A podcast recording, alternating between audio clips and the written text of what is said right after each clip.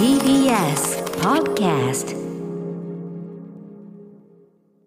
はい、小指です。宇垣さん、よろしくお願いします。おしゃれだの、多分すごいですね、さっきからね。とにかく、あの、いろいろお仕事でお疲れになってて、とにかくさ、あの、発言のすべてが雑っていう。違うんですよ違うんですよ うん。いやちょっとねあのそうなんですねいろいろね、あの、撮影が混んでね、大変だったんですよね、ちょっとドラマ忙しかった、ね、お疲れ。忙しかったのがちょっとこう落ち着くとその、うんそこまでクッて張ってたものがピンって切れちゃっ、気が張ってたのが。のではいブエーっていう感じがぶいろいろブエーっとブエーっ、となってる状態。まあまあ、こういう。アメーバですアメーバ状態でちょっとねあのごゆるりと楽しんで楽しんでっていうかごゆるりとあのやっていただければいいんですけど 全力でやらせていただきますありがとうございます。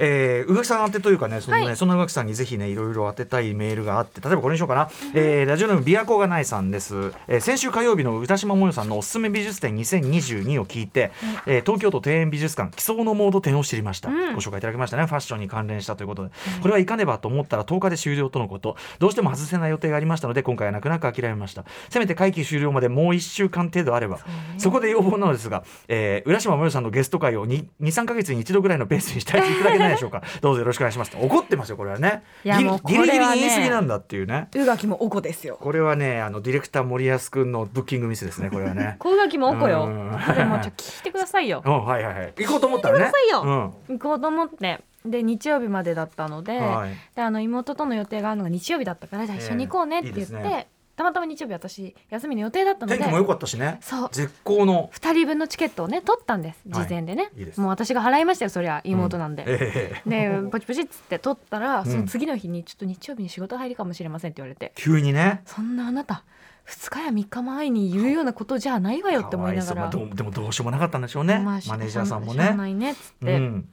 社内ねっつって、まあ、3時までのお仕事だって聞いたので、はい。でもちょっとフラフラになりながら4時のじゃあ撮るかって言って4時のやつを撮った、うんうん。撮ったって思ったんですけどはって見たら、それ金曜日の話だったんですけど、ええ金曜日の4時からのチケット取ってたん間違っちゃった。日曜に取るべきところ、そう金曜取っちゃった。今今車乗ってなんかもう千葉の方いるからもう無理だよってなって、うんうん。はわーっと、まあ慌てていくこともできず、はわーって2枚まず無駄にした。そうははわーって思いながらもうしょうがないからもう一回じゃあ日曜日のやつ取るかと思ったらもう売り切れでそうなんだ。つまり私は行きもしないチケットを。チケット3枚うん買いまして、はいであまりにも悲しくて、えずっとグズグズ言ってたら妹が「ちょっと一人だったらあれだなって思ったけど、い行くね」って言はいはい。ってくれて、え妹さんがね本来興味ある領域じゃなかったかもしれないけど言ってくれたんですもんね。あなたが行くなら行くよって言ってくれたんですけど、うんうん。もうしょうがない行ってあげるっつって言ってきて、ええ。見てくれて。代わりに私の代わりに目となって見てきてくれっつっ見ててきてで図録買ってきてくれて。あ図録いいですもんね、うはい。美里が好きそうだったよっつって去っていったっていう、そんなに参考にならない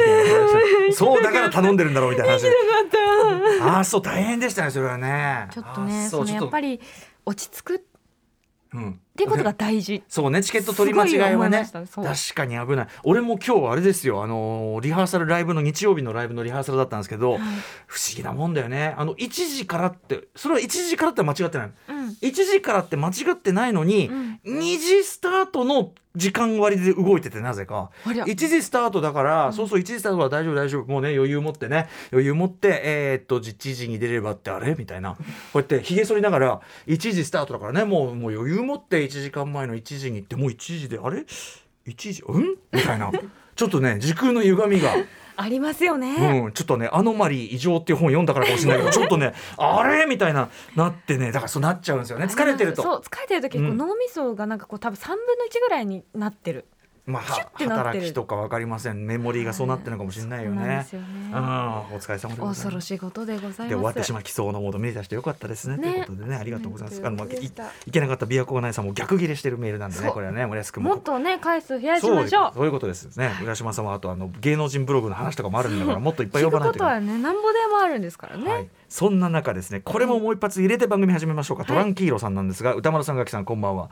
私は宇垣さんと誕生日が、えーえ誕生日と干支が同じということで、うん。昨年のこの時期にメールを読んでいただいたのですが総裁今週末4月16日は我々の生誕祭ですな。えー総裁的4月生まれあるあるは何かありますか？私はクラスや職場など新しい環境にまだ馴染まないうちに誕生日がやってくるためさほど盛り上がらないああなるほど。あるあるですね。あー5月生まれの歌丸さん的5月生まれあるあるかもしれ、えーもあればそちらも聞きたいです。ということなんですがまずはあのお誕生日まあお早いですがあ。ちょっと早いですがおめでとうございます。あり。がとうございます。もうちょっとでね31になります、ね、素晴らしいことでございます。ねうん。フランキーロさんは同い年かもしくは一回り上か一回り下あ、といことそううね、えとがなのかしらね、そういうことですよね。いやそう。4月生まれあるある、なんでしょあのうん4月さらにはあの新しい中学中学1年生のう。時とか、え高校1年生の時とか、ええ大学1年生の時、ええあと社会人1年目えうん。本当に悲しいどどういうこと？誰もあ、誰も誰もだから大して親しくない時そにう。ですよね。誰も別にそう親しか祝ってくれもう大学1年生の時は本当にひどくて、まその周り知り合いもいないよね。誰も知り合いいなくてもうさすがに寂しすぎて、うん。その誕生日があった週にはい。実家に帰ったら妹がケーキ焼いてくれて、泣い号泣する泣いてし泣いちゃった 泣いちゃった。号泣ホームシックも相まって。私はやっぱり大学を辞めるみたかいな。わいそう。そんな。浪人をするとか言ってそんな。言ってましたけれども、うん。あそのぐらいもう1年経つとね、うん。その1年生の時の友達ができますけどでもそりゃそうだ。5月もそうじゃないですか？5月そうですね。別に僕はあんまり誕生日言うのまあそんなに祝ってもらえるような立場ではないって こと？ね。うん、僕はそのあの別にこれ5月前とは関係なく、うん。えっと、後輩たちとなんかバーベキューしに行ったんだけど一日その日俺誕生日だったのに一日誰にも気づかれずに、うん、終わり際に「あのさ俺一応今日誕生日だったんだよね」っつったら「えっ?」つって。あ ざわざわね、ざわざわってしてなんかすごい一日の俺の心情をみんなにおもんばからせてすごい暗い一日の思い出にしてしまった 悪いことしたあれはねということがございましたけど、ね、あとこれ多分人によってその、うん。大声でそれが言えるタイプの人いるじゃないですか。あ誕生日だよね。私今日誕生日なの祝ってって言えるタイプの人は多分いつでもいいんですよ誕生日、まあね、ただまあそうだよね。でもそのちょっと言えない。私もあんまりそういうタイプじゃなかったし、はい。まあ、ましてそのあんまり知り合いじゃない時は言えない。だから私もね最初のこの初年度の誕生日もうすぐ来ちゃいましたからよくわかんないからエアガンを開けたという。キャッキャ嬉しそうに打え。ーつみたいな、懐かしいことですよねあれもね本当にね。4年前でございますか？前ですからね。えーはい。と月日アフター？シックスジャンクションありがとうございます。さすが超これはやはり4月生まれ長女の責任感。月日.4月12日火曜日時刻は6時7分です。ラジオでお聞きの方もラジコでお聞きの方もこんばんは。TBS ラジオキーステーションにお送りしているカルチャーキュレーションプログラムアフターシックスジャンクション通称アトロク。パーソナリティは私ラップグループライムスターの歌丸です。そして火曜パートナーの宇垣美里です。こんばんはのところを気持ちでは合わせてるってことで手の動きだけは。そう手だけ動いていつもいやしかも俺笑っちゃうじゃない。いやいやラジオですからみたいな。手で手でねバイブスは僕には伝わりました。バイブスはね 合わそうという気持ちはねこれはね。してるけど声は出せないという すいません。無言で動いてたからね気持ちは伝わったから多分ね聞いてる方も伝わってるんだと思います。宇垣さんです。ありがとうございます。私でございます、えーバイブスといえばだからそうなんですよ。あのライブのがですね、はい。日曜日に久しぶりにライムスター、今までゲストの客演とかねフェスとかちょいちょいありましたけど、はい。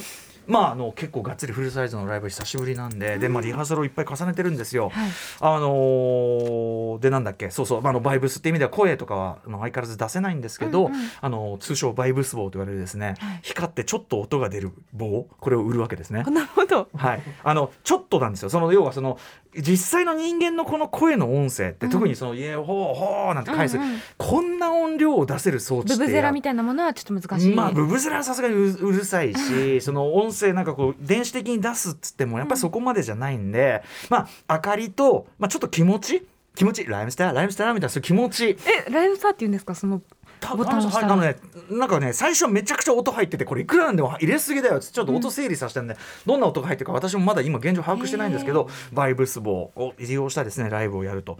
で今リハーサルやっててそれ楽しそう。でおじさんたちだからその久しぶりのライブだからこれ持つんかいなっていうんで、うん。なのでまあ本当にしつこくあとまた寄せばいいのに気楽にやるライブを目指そうっつって「ライムスター is in the house」シリーズ始めるんですけど、うん。また勝負んで「いやこれのもやってみようよ」とかあ「これもやってみようよ」みたいな。そう全然楽じゃねえんだけどみたいな、うん、でもう覚えなきゃいけないこともすごく増えちゃってまあおじさんたち練習大好きなんでもう千本ノックもう一回やるかみたいな。あと一回間違えはいやり直しみたいな。そういうのもやってです、ね、厳しい。そう厳しい練習を重ねてかなりいい感じに仕上がってるんで、まあ、日曜もちろんねチケットはもう売れちゃってるんですけど、うんうん。あの全国にいろんなあのライムスターイズ・イン・ザ・ハウスという形で行きましてその度にちょっとあの皆さんになんていうかなあのその場所ならではのお土産というのも考えながらやってきますんでぜひお近くにねあの私ども行った際はですね、えーなんか顔なんか出していただけると嬉しいななんていうね。はい、っていう活動方向と、まあ、宇垣さんの活動情報もいっぱい来てますねやっぱりね。私美働人いてたえードレミ仕様さん。今日発売の美人百科の表紙モデル、ああそうなんですうね、ん、進化ということなのかすぐに宇垣さんと分からなかった。改めてご活躍何よりですというね。ね髪もねちょっと短くなったし,、ね。しなんか済ました顔しちゃってさ。大体こういう顔でしょそれは。済ました顔しちゃってさっけすま済まさない顔っていうのはなかなかないですけど、ね、私なんですけどねえ。あと宇垣さんといえばこんなのも、えー瀬永さんです。歌丸さん垣さんこんばんは。通勤時の電車のホームにも新しい変化がありました。宇垣総裁がイメージキャラクターを務める缶チューハイスミカの広告が4月から掲示されるようになったのです、あーよかった。広告にあるキャッチコピーは可愛いふるして辛口。これすごいですね。なんかね,、えー私がアトロクを聞くようになって3年余り宇垣さんきっかけでこの番組を聞くようになりました。ね、嬉しいですね。アトロクを聞く前の宇垣さんのイメージは窓マギのコスをしていたり、えーなんだか可愛い人だなという感じでしたがアトロクを聞くようになってから自分の信念をしっかり持ちそれを貫いている方なんだなと見方が変わりました。その見方が変わったからこそこのキャッチコピーがとても端的に商品と宇垣さんのことを表現していると思えるようになったのです。明日からも宇垣総裁のお姿を見て元気に出社しようと思います、えー、ありがとうございます。でもまあ、ふふりしてかどうかはともかくとしてまあでもあの、ね、甘く見んなよっていうところはねそうです、ね、あのなんていう宇垣さんのキャラクターを分かったねキャスティングでありコピーでありがたいことでございます。確かにそうですね、うん。広告としてももちろんそのお美しいですしそれはねもちろんねということで。すごくあの飲みやすい、うん。あのすっきりしてる飲み物なのでそれも、あの加えてのキャッチコピーだと思いますけど、はい。ぜね。ひというあとあれですよずっと宇垣さんその撮影も大変だったというドラマの話も来てあます。よそう。なんですおね米さんです、えー、歌丸師匠宇垣総裁こんばんは。こんばんは。ついに今夜総裁が出演されるドラマ「明日私は誰かの彼女」が始まりますねとずっと今夜の放送を楽しみにしていました。ありがとうございます、うん残念ながら私の住んでいる地域では放送されないのですが TVer でも見られるようなのでリアルタイムとはいきませんがとてもとても楽しみにしております。ということで毎週火曜日 TBS テレビで深夜1時28分から、えーということでございこれます何がすごいって TVer でも見られるんですけど、ディズニープラスでも配信されるあそうなの？すごいね。なので、はい、そちらで見ていただいてもいいのかな。いろんなね、えー方法もちろんテレビで見られる方はそれで見ていただくとすごい嬉しいんですけど。不思議な気持ちになりません？自分が出てるコンテンツが。そそうああいうものとマーベルとかとね並んで。ねピクサーとかと並んで。ムーンナイトの隣に見ていやーってなりますけど。うんそうですよね、うんいやーねそうなんです。始まりましてこ今日の夜からですね、うん、ずっとねあのー宇垣さんがすごく撮影とかもねいろいろあちこち行かれてやってたやつなんでぜひぜひ皆さんすごいでも、あの本当にさあの原作に愛を持って作ってるスタッフ陣なので、はい。あのぜひ楽しんでいただければなって思います。わかりました。はい、今夜からということですね。私、私もね、そんなこと言うと、あれですよ。今ね、ポパイに出てるんですよね。ポパイねあと、今週あの、間もなく発売になるアンガンにも出ます。あんに出るだからもうマガジンハウス2連発ということで。すごいやっぱり白夜消防集というのがね、だいぶ強いわけですね。あ、初内。あ、初内じゃない。初内じゃない。よかったうんなんでしょう。週末タモリ会、そうなんですよ。え今年今週いろいろ出ますね。ありあとがとうございます。歌丸さんおしゃれすぎんか？これはね、私のあの私物ですね。こどんな派手な格好して歩いてるんだと。すごいいや、うん。そのもちろんおしゃれなことぐらいは存じ上げておりました。が、改めてこう街でバーンって立ってると、えー飯田橋の駅にはあってはならない 飯田橋の駅前であってはならない人物ですよこれはね、あまりにもおしゃれだ、えー一体何事かといったところですよねこれね。すごい。でうんまこれは歌丸さんがこうお好きな場所がいっぱいあご紹介されているというそうですね。なんか形なんでマッね。プのなんかピンをどういうところに打ってますかみたいな、うんうん。そういうまあ定のね取材であのまあ私東京生まれ東京育ちとしておすすめまあ例によってあれですよ。私のあの前あのラジオでやってたコーナーで黄金コース俺の黄金コースっていうあれがありました、あれですよ。要するに東京駅に行ったらまずここに行ってこのルートでこういってインディアンカレーターン決めてで、えー今東京駅の中と紀ノ国屋のね、うん。あの紀ノ国屋駅あの駅の構内に入っててはい。紀ノ国屋のバッグがめっちゃ可愛いんですよ。へえ紀ノ国屋のロゴが入った色とりどりのいろんなあの形のやつがあって紀ノ国屋ターン。決め。でそこから切ってのそこのあのなんとかあのインターメディアなんとか、はいはいあそこの美術展なね。ターンみたいな。決まったみたいなのとか。黄金ルート、うんそっち側のあの反対側のねあっちの八重洲側だと八重洲ブックセンター本ターンポスタルコドーン。あそれも来てたなポスタルコな、えーロストイントランスライん？ロストイントランスタイラーさんからやってます。初めてのメッセージです。ありがとうございます、えー今月のポパイを読んでいるとあの人の Google マップを見てみたらという特集に歌丸さんが登場していたので読んでいると、えーマップの中にポスタルコの文字が、えー僕も昔から好きでバックパックや財布など日々愛用しておりとても嬉しくついメッセージを送ってしまいました。そして古川光さんも大好き構成作家古川光さんです、えーおふお大好きということでお二人がポスタルコどんなアイテムを愛用しているか気になったので教えてもらうと嬉しいです。あの要するに八重洲口に行ったらまあそのや八重洲ブックセンター行ってエリックスハウスでカレー決めてで京橋にまで行けばそのポスタルコというね我々が好きなそのバッグとか文房具とか置いてあるお店。が。お話しされてそうですそうますよねです。特に私、まあ、ふ古川さんが一番そのミスターポスタルコポスタルコ師匠と言われてます。師匠と言われてるこれあの記事の中にも書いてありますけど僕ポスタルコの新商品がなんか出て欲しいなっていう時は、まず古川さんにメールして えっとこれの今あれに出たこれのこの色のこの形を買おうと思うのですが古川さんのご購入予定などはどうなってるでしょうかっていう。らないように、でそうそうするともうどうぞどうぞみたいなのが来て。一応お伺いは立てて。やっぱ師匠なんで、はい、でお店に行っても古川さんが最近これ買ってきましたね。そういう情報が漏れてくる。えうん。なんかそれありません？その私もええ。あの歌丸さんと同じお店通あってるじゃないですか。ね。ははい。行ったら、あの歌丸さんこの前来ましたってあ 個人情報。聞きましたって、うん。ねえなんかちょっと気恥ずかしい気恥ずか持ちになる。しいよねちょっとねそれはね。プライベなんかなんか覗かれてね。まあな嬉しい嬉しいんですけどね。あの二人して愛用してる感がすごいなんかそういうこそばゆい感じありますそうよね。そうそうでもね古川さん使ってて。で僕も愛用してたら、えっと、月曜パートナー熊崎和人さんもね、いいですねなんてなって。熊崎君もちょいちょい買って。あと、えっと、木曜パートナーうないさんも、なんかあの革のバッグとか買って注文してそうメンズだけじゃないんだ。だからちょっとね少しずつ広がるポスタルコンはね。でそこからポスタルコ行って、でそこから足伸ばせば国立フィルムアーカイブドーンターン向かいの喫茶店でサンドイッチパーンターン決まったみたいなそういう例の話です。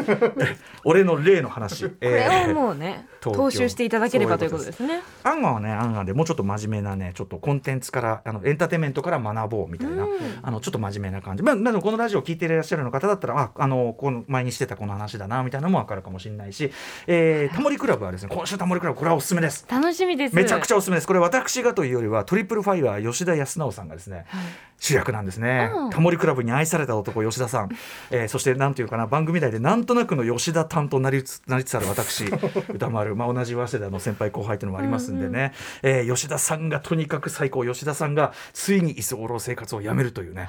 これで一回行くんですよ。すごくないですか？本当に愛されてますね。愛されてる、うん。そして無類に面白いです。私おししますとにかく吉田さんとトリプルファイヤー大好きというね私がもうさらに皆さんにあの皆さん好きになっていただきたいという今週のタモリクラブ必見です。楽しみでございます。あと金曜はあれですよね。私 MX 今週は MX ですよね。今週はタマさんと緊急提言の終了今週は忙しいな、あ本当だね日曜は日曜でやりますね。ねありがとうございます。まあ特にでも私強調しておきたいやっぱりマガジンハウスダブル2連発。私もうずっとあの思春期の時からポパイを読んで、もう昔のポパイコレクションしてるんですよ80年代の。そういう憧れてたわけですね。そういうね隅から隅まで読んでそこにまあ自ら出るじゃないですか。ああもうポパイドーンって出てさっきおしゃれって言っていただいて、俺も俺の意見を聞かれるポパイに 俺もここまで来た。ポパイに意見聞かれると思って開くじゃん開くじゃん、はいはいそうするとうん他のファッションページとかに、引け目？全然全然なんか勝てた気がしねえっつうかあーみたいなあーなんかあーシティボーイがあーいろいろこんなのってあーみたいなあーなんか全然。でこうすごい見て金継ぎの教室が載ってる。そうなんかそういろいろもうカルチャー味もあるし超おしゃれじゃない？でそんな中で俺がやってることといえば黄金コースタンタンタンみたいなことやってて 素敵じゃないですか。いや素敵に見えるけど言ってることただ単にあのよく行くカレー屋の話してるだけだからあとよく行くカレー屋とあのただで使えて豪華な気持ちになれるそのあのさしまいには皇居って言ってますからね。皇 皇居の皇居の造園は日本最高峰だからあれを歩いてるだけでもうあの俺たち税金払ってんだからそう税の限りを尽くした空間をね。あとそのパレスサイクリングっつってあのうん。お堀の周りを日曜日に自転車を乗れるんですよ。レンタルできて。えそうなんだ。そこで僕自転車覚えたんですけどそこで自転車覚えたってすごい素敵じゃないですか。素敵に見えるでしょ？でもとにかく大事なのはダータでダータでその皇居のそういうとかそういう日本のお金を投入したそのあれがダータで使えるんだぜみたいな。おダータって言葉が5回ぐらい出てきますから。ダータ税金払ってるんだからもったいない。あの世が世なら貴族。こういうワードがいっぱい出てくるんで。それはちょっとそう。おしゃれじゃないかもしれない。おしゃれじゃない。そうそれがそのペ他のページ見てたら結局なんか引け目感じましたよね能町みね子さんがね僕の次のページ。能町さんはもうちょっとちゃんとしたこと書いてるんでぜひね。はいそちらを見て。はいでもポパイポパイはとにかく私あの70年代からのポパイをコレクトするのが趣味なんですがその私から言わしてやっぱり最近のっていうかここのとこのここ10年ぐらいのポパイこそ実はもう黄金期っていうかはい。あのかつて黄金期と言われた80年代を超えて今が一番すごいと僕は思ってます。シティボーイの東京ライフ大調査。あとまあね本当は俺がシティボーイじゃなくて誰なんだと言いたいんだけど開くと引け目っていうね。はいそんな感じでございます。はい面白を発見して紹介するカルチャーキュレーションプログラムアフターシックスジャンクション今夜のメニュー紹介です。この後すぐはオタク女性4人によるサークル劇団メス猫のメンバーでライター編集者のひらりささん登場です。劇団メス猫さんが監修した本世界が広がる推し活英語について伺います。すごい本が出ました。面白いす。ごいのよ。はい。ぜひぜひこの話していきたいと思います、えー、そして7時から日帰りでライブや DJ プレイをお送りする音楽コーナーライブディレクト今夜のアーティストはこちら。TBS 系ドラマ「妻小学生になる」の主題歌が話題のシンガーソングライター優雅さんが先月発売のサードアルバム「言葉のない夜に」とともに番組初登場です7時40分頃からの新概念テンション型投稿コーナーはあなたの心に残る褒め言葉を紹介するマイスイート褒めこんなに嬉しいことはない。そして8時台の特集コーナービヨンドザカルチャーは？興奮と感動ありがとう。第1回ブルース・ウィルス総選挙。よっ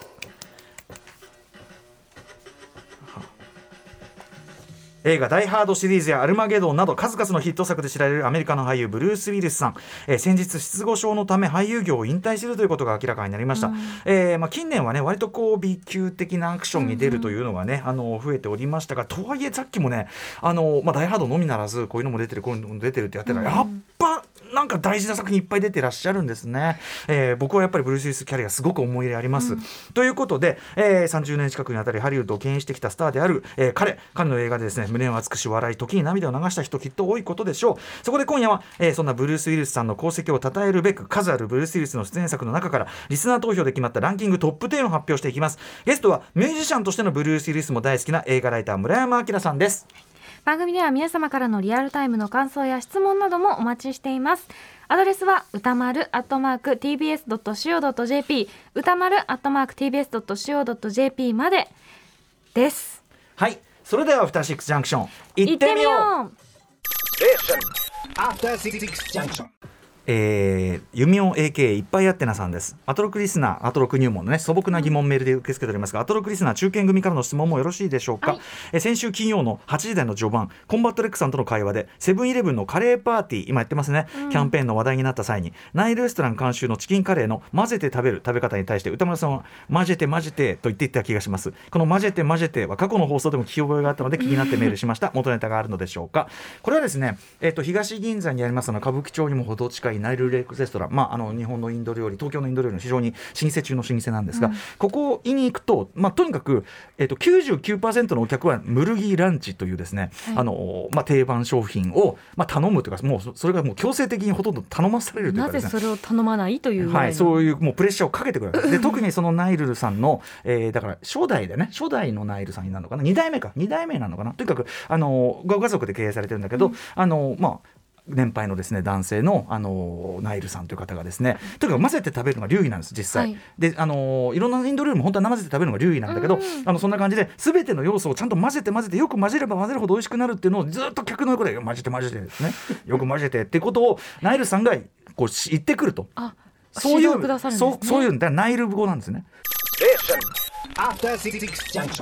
はいということで、えっと3月15日ですかねあの編集長をお招きしてもご紹介した「ジャンププラス」というね、うん。えー今配信で、まあ、毎週こうねあの勢い止まりませんね。本当に面白い作品がねあって、もう漫画好き注目漫画好きのみならずとか今の本当に日本漫画シーンの台風の目というか、はい。一番こうエキサイティングなことが起こってる場だなんて話をしてましたけど、それに関して2つほどメールが来てますんでまずご紹介させてください、はい。えー宝屋さんです。アトロクではたびたび話題に上がる少年ジャンプのアプリジャンププラス。えー4月7日に更新された三崎静香さんの読み切り漫画美術部の上村が死んだを読んでたら突然出てくる歌丸のラジオはというセリフ、えーキャラの性格や日常ルーチンを表現するモチーフとしてこの番組が登場するとはということでたまにねこういう事態は漫画の中でたまにあったりするんだけど、前もジャンプラの作品でありましたよね。そうそうそう。あの要はまあ漫画家さんのかね結構あのラジオ聞きながら書いてという方で結構聞いていらっしゃる方いらあとまあ映画がお好きだったりとかして私の映画表、えー聞いてる。でなんか描写としてはあの映画好きな、まあ、高校生とかかティーンエイジャーが、うんうん。まあ、歌丸のラジオを聞いてだから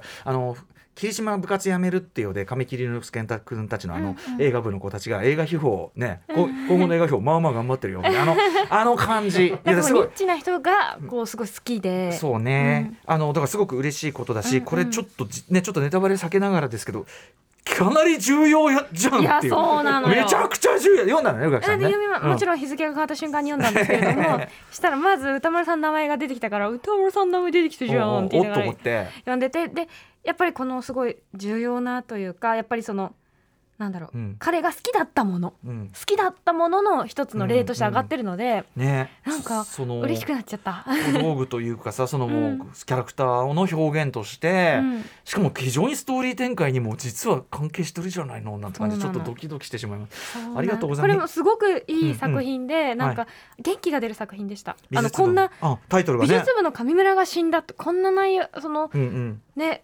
題名だけ見たら、うん。え？って思うと思うんですけど、うんうん。私はすごく元気が出ました。あ本当。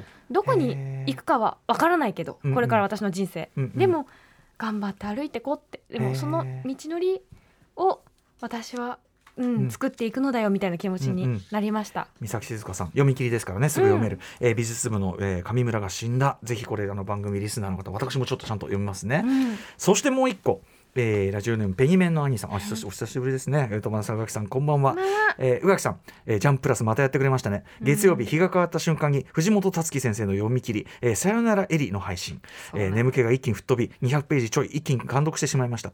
いろんな解釈はあるでしょうが藤本達樹先生は映画がとても好きなんだということが伝わる内容でこれはいつかアトロクで藤本達樹特集来るんじゃね？と個人的に YOKAN 予感を感じずにはいられませんでした。というこれももちろん日付が変わった瞬間にというかあの数日前からその編集者うんうん。の林志平さんが、はい。あの担当の方が、うん。あのあげるよみたいなことをツイはいッターであげ、あのこううん。言ってたので、はい。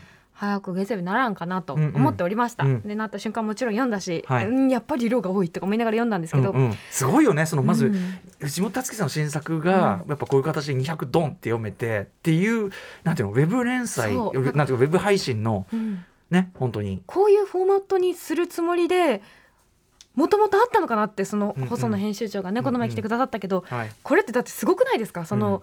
多分雑誌にうん。200ページ急に読み切りドンなんてことは難しいけど、はいでもアプリだったらできて、はい。でしかもそこからもうそれがこの瞬間にもう日付が変わった瞬間ぐらいから皆さん読んでもうツイッターのトレンドにも入るぐらいで、うんうんうでそれが多分いつかまた本になるでしょう、はいはい。そしてみんなが買うでしょう、うんうん。その一つのこう道うんになってるっていうのがそのジャンププラスっていうアプリがね、はいっていうのがすごいことだなって。はい。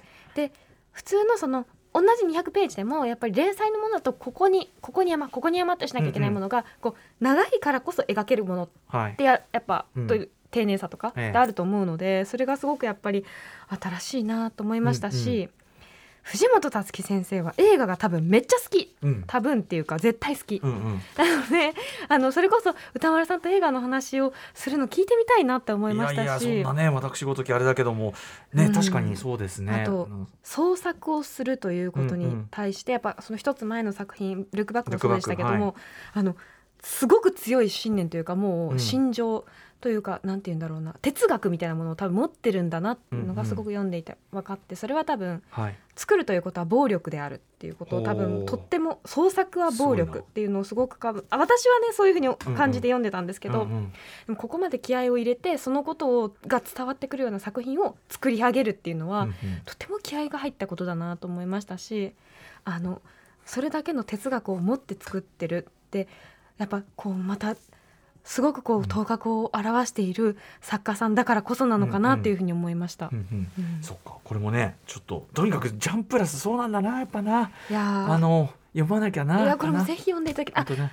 ね元ネタあれじゃね？っていうのすごいいっぱいあるのでああのそれも含め読んでいただきたいなって思います。はいということで、うん。もう今や漫画界の台風の目というのがいよいよねあれになっておりました。いやー。2つの作品、えーメールいただきありがとうございます。こういうのいいですね。ね。はいリアルタイムな感じで、えーじゃあこの流れでポチョンとですね、まあその私の映画表の話も出てきましたんで、はい。えーアトロク入門ね素朴な疑問に関してですね、はいはいこんなメールご紹介しましょう、えーラジオネームガチャガチャさん。歌丸さんにお聞きしたいことがあります、歌丸さんが評論する映画を毎回自腹で2回見てきましたと言っていますがなぜ自腹なのですか、えーパンフは自腹ででもいいと思いますが入場料は番組で出してくれてもいいと思います。毎回気になってます。確かにこれはね思ってました私これでもねそのその理屈で言うなら、うん。パンフとかだって資料なんだから、うん。別にあの遊びで買ってるわけじゃないんだよ、パンフだってなんだって。とかねあの、うん。あの言っときますけどガチャガチャさんそんなこと言ったら私ね例えばですよ、うん。あのもちろん原作の本がある場合は原作の本買うとか、うんうんうん。えーその関連のその例えば初めて扱う作家さんで僕もそこまであの全部の作品見たことない監督さんとかだったらその作品の過去作を見るとか、うん。うん。それも全部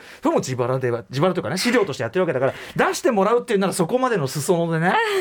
やりたいんだけど一つにはまずまず一つには映画館、きあのチケット自腹はやっぱりあのもうねあの知らない世代の方も多いかもしれませんがあのテレビ番組の「虎ノ門」という中の人気コーナーで映画監督井筒和之さんによる「こちとら自腹じゃ」というですね、映画表コーナーがあって、まあ、これ井筒さんもご自身も当然映画いっぱい見て好きで,、でなおかつやっぱ作り手でもあるから作り手かつまああの今さっき言いました偏屈じじいなんであのものすごいですね井筒さんならでの角度でめちゃくちゃ辛口なんですね。はい。であのそれをでも自分でお金払って見てるんだからっていうあれで、あのどんどんやるというようなスタンスでやってて、まあやっぱ僕それはあのすごくなんていうか見習うべき姿勢というか、私もそのねあの自分のあのお金であとそもそも僕普通になんていうのこの仕事じゃなくても映画は見に行ってるし、うん。仕事じゃなくてもパンフは買ってるし仕事じゃなくても興味があれば調べるしなんで、うんうん別に今まで通りは僕はその映画が好きな人としてやってきたことでそれをなんていうのかなそういう仕事っていう枠に囲って、うん。その経費としてまあ経費はもちろんあれですよ、あの年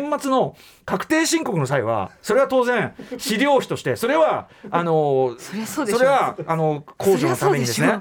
それはやらせてるそれは私自身のあれとしてはやらせていただきますが、番組としてそれを請求するみたいなことやるとなんかそのなんかなんか。であのあとまあ最大は面倒くせえ。まあね、うん。やりとりがね。そう。どこからどこまでみたいな面倒くさいしということで、あのじゃあじゃあ別にそんなのは自腹でやるからその分あのなんていうかな映画に行くのに困らない程度のギャラくださいねっていう。そういう。だってだってさそうやってさだってさ。ややれこれ経費だってやるじゃん？そうすると。ね？歌丸のあの番組は経費がかかる。あいつが映画見に2回も3回も見に行くから。ね？あの番組金がかかるな。なんてことになって。そうするとこれはもうなんどうなもう首のただでさえもう首のあれですただでさえもう首の皮じゃんプラーンっていう状態で。そうですよ。かろうじてこれ息をしてる状態なのにですよ。みんなタートルネック着ない多分ねこういうのだどこの番組はいくら金使ってるんだこうチェックしてるわけですよ。そうするとね。棒グラフフにしてんだ。そうそう。棒グラフにしてやだわ。あアフターシックスジャンクションあこれ金曜あこれは歌丸のあれだ。あの映画表あんな2回3回とかねそんなもんやダメでしょこれ。切るでしょみたいな。Oh でそうそう今時はもうそのもうう歌丸のあんなのああいうのはもうできるからみたいな。もうその辺の。できねえよ、うん、その辺のできるから。みたいな感じで。なりかねないんで私はそういうのを防ぐ意味でそうかそうもか。自腹ですね。こっちとら自腹じゃと。防衛防衛的自腹。おお攻めの姿勢。Station. After Six Junction.